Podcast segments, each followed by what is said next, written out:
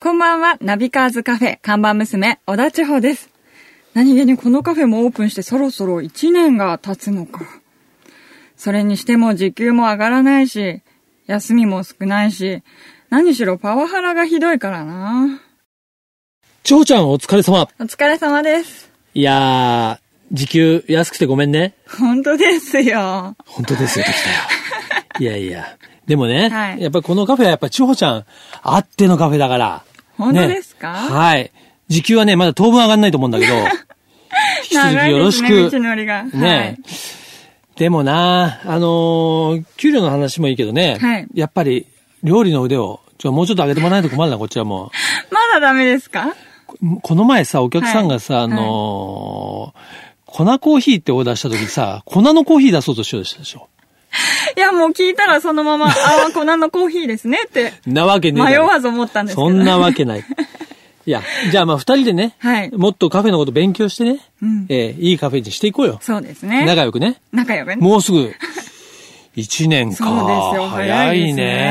ね。また一つ年を取ったのか。そうですよ。一つおじさんに。いや、ね。まあ、あのーとにかくこのカフェ、ね。えーまあ一年とは言わず、もう5年、10年続いていくように、ね。はいえー、長ちゃんがおばあちゃんになるまで、え ー頑張っていきたいと思います。お願いしますぜひはい。えーということでね、明日のためにまずは、今日のメニューから、はい今日のメニューどうなってるか教えてください。はい。今日のメニューは BMW モトラットデイズジャパン2014です。はい。今月ね、最後の、えーはい土日になりますね。8月30日と31日。長野県の白馬村にある白馬47マウンテンスポーツパークで開催されるイベント BMW モトラットデイズジャパン2014を紹介します。ね。はいこちらのイベントは、まあもちろんあのー BMW の中でもまあ二輪と四輪ってあって、まあこれは BMW のね、モトラッドって言って二輪の方がまあメインのイベントなんですが、実はね、BMW のこうオーナーだけじゃなくて、す、べ、全ての、まあ、ブランド、メーカーのバイクに乗ってるオーナーが、えー集まれるイベントで、はい実際ね、あのー毎年行われてるんですけど、BM のオーナーだけじゃなくて、まあ、いろんなライダーが来るんですね。はい。というのも、この白馬で、なんていうのかな、みんな、こう、テントを張って、はいえーなんかね、いろんなやっぱりイベントとか、まあ、あとは、お料理とかですね、えーあってですね、なんかやっぱり、楽しめるんですね。別に BM に乗ってなきゃ楽しめないってイベントじゃなくて、はいえーだから結構バイク乗りがね、何千人も集まるイベントにも育っていてですね、はいえー今年も、まあ、毎年楽しみにしてるという人が多いんじゃないかと思うんですけども、今年のね、目玉は、えー BMW のね、R9T という新しい、えーバイクがあるんですね、はいこうネイキッドのちょっとクラシカルなスタイルのバイクなんですが、これをね、日本を代表する4人のカスタムビルダーにバイクを渡して、はいまあ、自由にというか、好きにかっこよく作ってくださいっていうのを BMW がやってるんですよ。はいそれがね、えーっと、まあ、ウェブ上でこう途中のね、制作の過程発表されてるんだけど、はいこの日に、この4台が果たしてどういう、えー、カスタマーシーンだったのかなをってるかはい発表されるという。まあ、それが、まあ、今年の目玉ですね。うん。まあ、それ以外にも、えー BMW の新型ラインナップの体験試乗が可能なフルラインナップ試乗とか、あとはね、林道コース。はいえーまあ、山の中ですよね。はいを、まあ、走ることができるオフロードの試乗会。実際に行くと、そう皆さんも乗れるという乗れること乗れる。うん。それからこのね、白馬47っていう、あの、これは、まあ、スキー場が会場だと思うんですけども、そこのね、ゲレンデを、えー、駆け上がっていく、はいうーヒルクライムコンテスト。まあ、それからね、あの、まあ、バンドの演奏とかですね、はいまあ、DJ が出たりですね、えー僕はちょっとバンド演奏しないと思うんで すけど、オーナーは出演し ないです。そう。まあ、ミュージックナイトっていうんですかね。そういう音楽イベントなんかもこう、複合された。まあ、あのー土日の、まあ、一泊二日で、えーバイクで行くと、もう本当に、えー楽しみ、えー満載というイベントになっています。はい。なんか女性来場者にはですね、はいなんか、あの、プレゼントもあるらしいんで。な何かもらえるんですね。なんかこう、ビューティーケアサービスと言われてる、そのちょっと内容さがじゃないですけど、何かビューティーになれるものが美容グッズがもらえるという。そうじゃないかな。はいうん。えーまあそういうのもあるんですね。あと、まあ、あの、キッズバイクスプリントレースとか、まあ子供向けのそのイベントもあるんで、はいえーまあバイクに乗って男性、それから彼女、奥さん、それからね、お子さんも含めて、えー楽しめるイベントになっていると思います。えーこちらのですね、詳細は、えースペシャルウェブサイトで確認してください。えーこちらはですね、えっ、と、www.bmw-motorrad-motorrad.jp えーこちらの方から、えー、モトラットデイズジャパンの情報が、えー見ることができると思いますので、ぜひチェックしてみてください。さて、じゃあ今日のメニューも紹介したところで、ぼちぼちカフェをオープンしようと思います。はい。クストスプレゼンツナビカーズカフェオープンです。今日のオープニング曲、ね、えー、まさに夏真っ盛りだし、まあ夏休み真っ最中でありますから、はいね、えー夏の一曲をお届けしたいと思います。真心ブラザーズでサマーヌード。自動車雑誌ナビカーズとスイスのリストウォッチブランドクストスとのコラボレーションによりお届けするナビカーズカフェ。カフェオーナーことナビカーズ編集長川西圭介と看板娘、小田千穂のナビゲートでお届けしています。オーナー、お客さんがいらっしゃいました。こんばんは。いらっしゃいませ。えー、ね、今日のえーお客さんはなんか、えーはいよく知ってる人だな。そうですね。見たことある顔ぶれが。えー、ご紹介いたします。トライアスリートにして、えー、アストニア代表の白戸太郎さん。はい、こんにちは。よろしくお願いします。はい。そして、えー、このナビカツカフェ、最多出場を狙ってい ると言われている、自動車ジャーナリストの川口学さん。別に狙ってるわけじゃないですけどね 川口さん。呼ばれてるはい、呼ばれてるんで。要するに、呼ぶ人がなかったら呼ぶっていうことです。そういうことですよね。穴埋め的にあ、われてるよね。とんでもないです、とんでもないです。はいいやいや、ということでね。えじゃあ、まずは、あの、はい当店の美味しそうい、えーですねコーヒー、お飲み物からお出ししますね。太郎さん、何か、あの、メニューをおっしゃってください。はい、じゃあカフェラテお願いしまカす。フェラカフェラテテ。で冷たいので。あったかいのでいいですね。ああったかいのであったかいの好きなんですよ。このな暑い夏コなーにヒーはやっぱりあったかくなっちゃいけない。ああ、なるほど。うんわからないですけど、こだわりええが。あなんかこだわりがあるんすねそれで言ってくださはい。川口さんは、はい僕は、ソイラテありますかソイソライラテ。テ、豆を入れればいいんですよね。 え違いますよ。何を言ってるんですかちょっと今の面白い。看板 娘さん。そうです。あの、この前、あの、粉コーヒーって言われた時に、粉で、あの、コーヒーを入れようとした、えーさすがの娘なんで、ちょっとですね。このカフェすごいです。いやすごいね。すそごういねいうカフェなんですクオリティ高いですね。音ボケカフェって言われてるんです多分あの、コーヒーに豆が浮いて出てくる。 なるほど。そういうね。そういうソイね。はい。わかりました。じゃあ豆カフェ で。豆カフェカカフフェェお持ちします。お願いしますはい。えーということでですね、えー看板娘が、えー面白いドリンクを用意している間にですね、えーご紹介させていただきますと、えー、白太郎さんはですね、現役のアスリート、プロアスリートでありまして、えーまたスポーツナビゲーターとしてもご活躍です。そして2008年よりトライアスロン普及のためにアスロニアを設立、えーしておりましてですね、まあ、トライアスロンの普及のために、えー活動されております。えーそして川口学さんは、自動車ジャーナリスト界の異端児と、えー台本に書いてありますね。 そうなんでしょうか。台本作ったら。本人だよね。いや、まあね、もう本当にあれですよ。もう日本を代表する自動車ジャーナリストなんですけども、一方でね、えー、まあ、ラブカーズというウェブ上の自動車部ですとか、今までジャーナリストではまあ、紙の上での活躍が多かったんですけども、えーそこにとらわれないですね、ハイパーメディアジャーナリストと、えー呼ばれているとかいないとか、えーというお二人でございます。はい。 適当な紹介です ね。あまりにこうゆるさにびっくりしました。びっくりしましたね。はい。じゃあ僕らもゆるくいきます。はいおよ願いしろしまくすお願いします。えー今日はですね、お二人に、えーこのカフェに遊びに来ていただいたのは他でもありません。えートライアスロン、こちらナビカーズカフェではありますが、えーまあ、車とトライアスロンは結構、まあ、近しい関係にあると思ってましてですね、えーその他のトライアスロントークをえー今週来週していきたいなというふうに思いますが、えー太郎さんはですね、我々にとっても師匠であります。そうですね。川口さん。はいえ。師匠というかですね、まあ、いけない世界に引きずり込 まれた、悪い遊びを教えた。責任取れ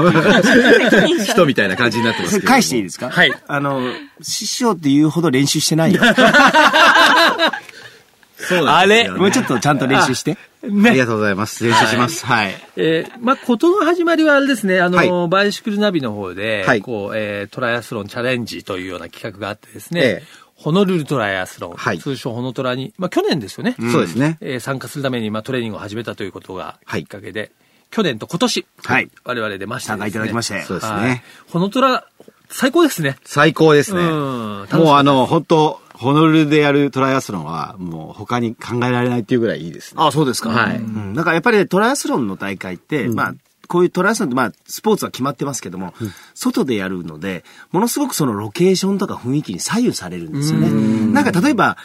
あの、テニスとか卓球とかって、はいもう決まってるじゃないですか、場所も箱も。ああ、そうですね。うん雰囲気も。でも、トライアスロンって外、例えば海でやる、プールでやるだけでも違うし、どんな海でやるとかも全然違うので、そのロケーションってすごく大事なんですよ。なるほど。で、そういう意味ではやっぱりホノルルはね、気持ちいいですよね。そうですねいや、めっちゃ気持ちいいですうね。んまあ、やっぱり海がはい綺麗だし、いや海綺麗だしね、気候がいいしいいしうんあと僕的に嬉しいのは、えー時間の制限が基本的にないというなんこかとで。いきなりそこに。一番自分の大事なところでまあでもなんかホノルルの人柄みたいな、そのなんか寛容な感じ、アロハな感じってやっぱりものすごくあるじゃあなりいまですすね。か。雰囲気がやっぱすごくいいですよね。だから時間制限がないっていうのはほんのその一つでしかなくて、その寛容な感じ。きっと日本人がハワイに求めるそのか心地よさってそこにあると思うんですよね。まあ、いい意味での緩さというかね。はい、ねそういうことですね。トライアスロン、この、まあ、ホノルルで我々が出てるのはね、オリンピックディスタンスといって、えーまあ、1500メートル、まず泳ぎ、それから40キロ自転車を漕ぎ、えー最後に10キロ走るという、えーまあ、レースなんですけれども、これね、やっぱり、あの、我々もそうでしたけど、やったことない人に言うと、とんでもない。無理無理。えって言いますよね必。ずおっしゃるんです。ねはい皆さんも最初そう思って思たっでしてょました思ってましたね思ってました。はいそこをね、でもね、太郎さんはね、あのーもううまくね、乗せてくれるんですよね。そうなんですよ。なん、どう、そういう方に対しては最初に何て言いますいやまず、そのつ日本ってプールはどこでもあるので、はいこんなに泳げるプール環境があるってのは日本だけなんですよ。なるほど。あの、すこの間ね、あの、ロンドンオリンピックでロンドン行ってたんですけど、ロンドンって街の中に人間の、あ、人間って普通の一般人 が、はい一般人が泳げるプールってあんまりないんですよね。あ、そうなんだ。と限られてるのでうん、だからに、で、あと学校にもプールいっぱいあるでしょ。はいありますだねから、多分、これを聞いてられる方でも、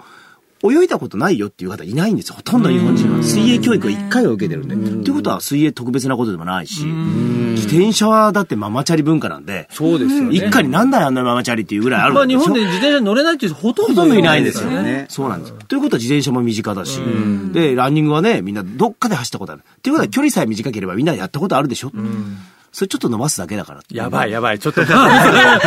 いつの間にかねラトマジックにもう。 でも、でも本当にそういうことなんですよね。だから他のスポーツに比べて実はトライアスロンって極めて身近なスポーツの集合体でしかない。うん、なるほど。距離が違うだけなんですね。距離が違う。ね、僕と川口さんはやっぱやる前、まあほぼ泳げなくて。はい。そうですね。まあ、25メートル泳いだら30分ぐらい休まないじゃないと次に行けないぐらいもう出たんですけども、まあ、なんとかね、1500メートル泳げるように、ましあ、て泳ねげるようにというかね、はいなりましたよえね。えで水泳はやっぱりこうちょっとね水の中っていう異次元な空間じゃないですか、そう怖いはねい怖いし重力もなければ呼吸も自由にできないし、だから入ってないからできないだけなんですよね、でも入って通えばどんな人だってできる大人は泳げないと思ってるのは泳がないから怖いから近づいてないだけであって、本当は体の中に泳げるようになってるんです よ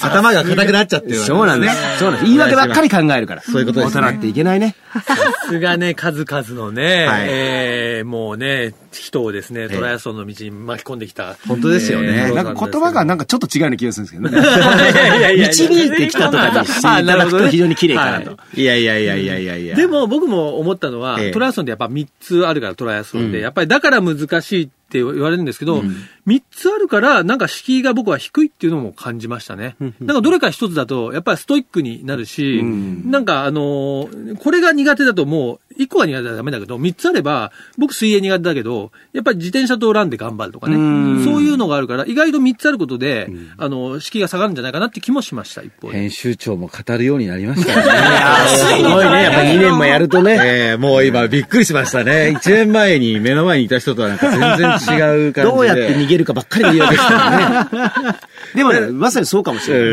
えす。それと補填し合えるというか、そういう要素が逆に逃げになってるのかもしれませんよね。そうですよある程度やり出すと、そんなにガツガツしなくても、まあまあちょっとだけなんか毎日ちょっとずつなんかやるぐらいの感じじゃないですか。そうですねはいなんか特別になんかものすごく頑張ってるわけではなくて。いや、本当それはね、感じてますね。んまあ、い一週間のうちに何回か、まあ、ちょっと運動しておけば、みたいなところはあるし、実際に。まあ、あの、太郎さんがよく言ってくれるんですけど、大丈夫、そんなにいっぱい頑張っても、上行かないからって言われる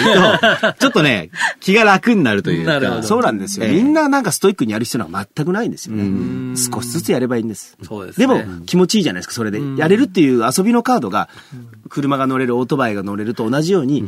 自転車も乗れるし、トライアスロンもできるぜ。いっぱいあった方が大人は楽しいじゃないですか。そうですね、やっぱり大人のスポーツっていう気もしますね。はい。僕はもう本当に、だから人生変わったなっていう感じしますねそう。ええやって変わりましたね、やっぱりね。楽しみが増えるっていうのはやっぱりそういうことですそようね。ね。やっぱり我々もそうなんですけど、川口さんみたいな自動車ジャーナリストって、やっぱり基本自動車にしょっちゅう乗ってるわけですよまあ当たり前ですよね。だから、そうすると当たり前なんですけど、すごい運動不足になるんだよね。そうですね。なりますね。かなり。だから、職業病みたいなもので、う。うんんはいまあ、だから川口さんもそういう時期もあったと思うけど、ええやっぱ変わりましたね、生活変わりがまそうしいう意た味ねでね。しかもそういう趣味が増えると、趣味を通して車を見ることができるわけじゃないですか。きっと多分自転車とかトライアスリートってね、最初に編集長もおっちゃいおっしゃいましたけども、車との相関がすごい高いんで、多分その視線を持った車を見ると、はい。仕事の幅が広がるじゃないいですか。やいや、そういうことなんですけ どね。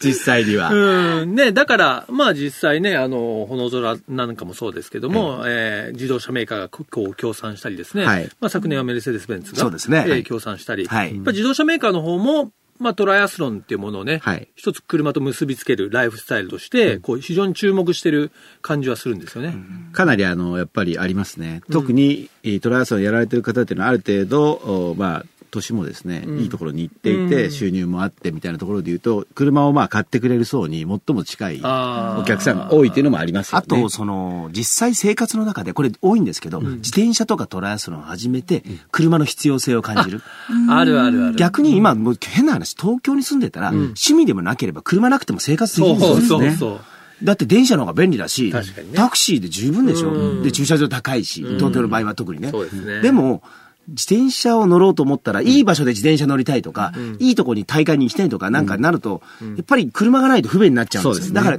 自転車をやるようになってから車買いましたっていう人が多いんですよ。えー意外な。川口さんもね、でも、トライアスロンやったらやっぱり結構ね、SUV とか欲しくなったってそ言うっなてんまでしすたよ。よね。趣味がね、だからトライアスロンっていう趣味が増えると、スポーツっていうのがまずこうやるようになるわけじゃないですか。そうすると、車の中でもいろんな車があって、ん車の中のスポーツカーっていうのは、いわゆるススポーティーな運転を楽しむものだったんですけども、それよりはトライアスロンやる方がスポーティーだから、うんまあフィジカルな面で、ねはいで、そういう楽しみ方を考えると、車はちょっと別の方向もありだなっていうのがね、出てくるんですよね。なんかこう、遊び道具を満載してみんなでワイワイ行く車はいみたいな、はいそういうものを求めるようになる。なり結ま構すみんなね、え SUV とかバンとかになっていくんですよね。りますねこれ自転車積めないからダメって言 って、基準あの、ポリシーを売っ払うやつとかね。なるほどそういうやつが出てくるわけいるでですしょようね。ね。はい。えーこの番組はね、そのホノルルトライアスロンの、えーね、オフィシャルスポンサーでもある、えークストスというブランド、えーがね、この番組も、えーコラボレーションしてるんですが、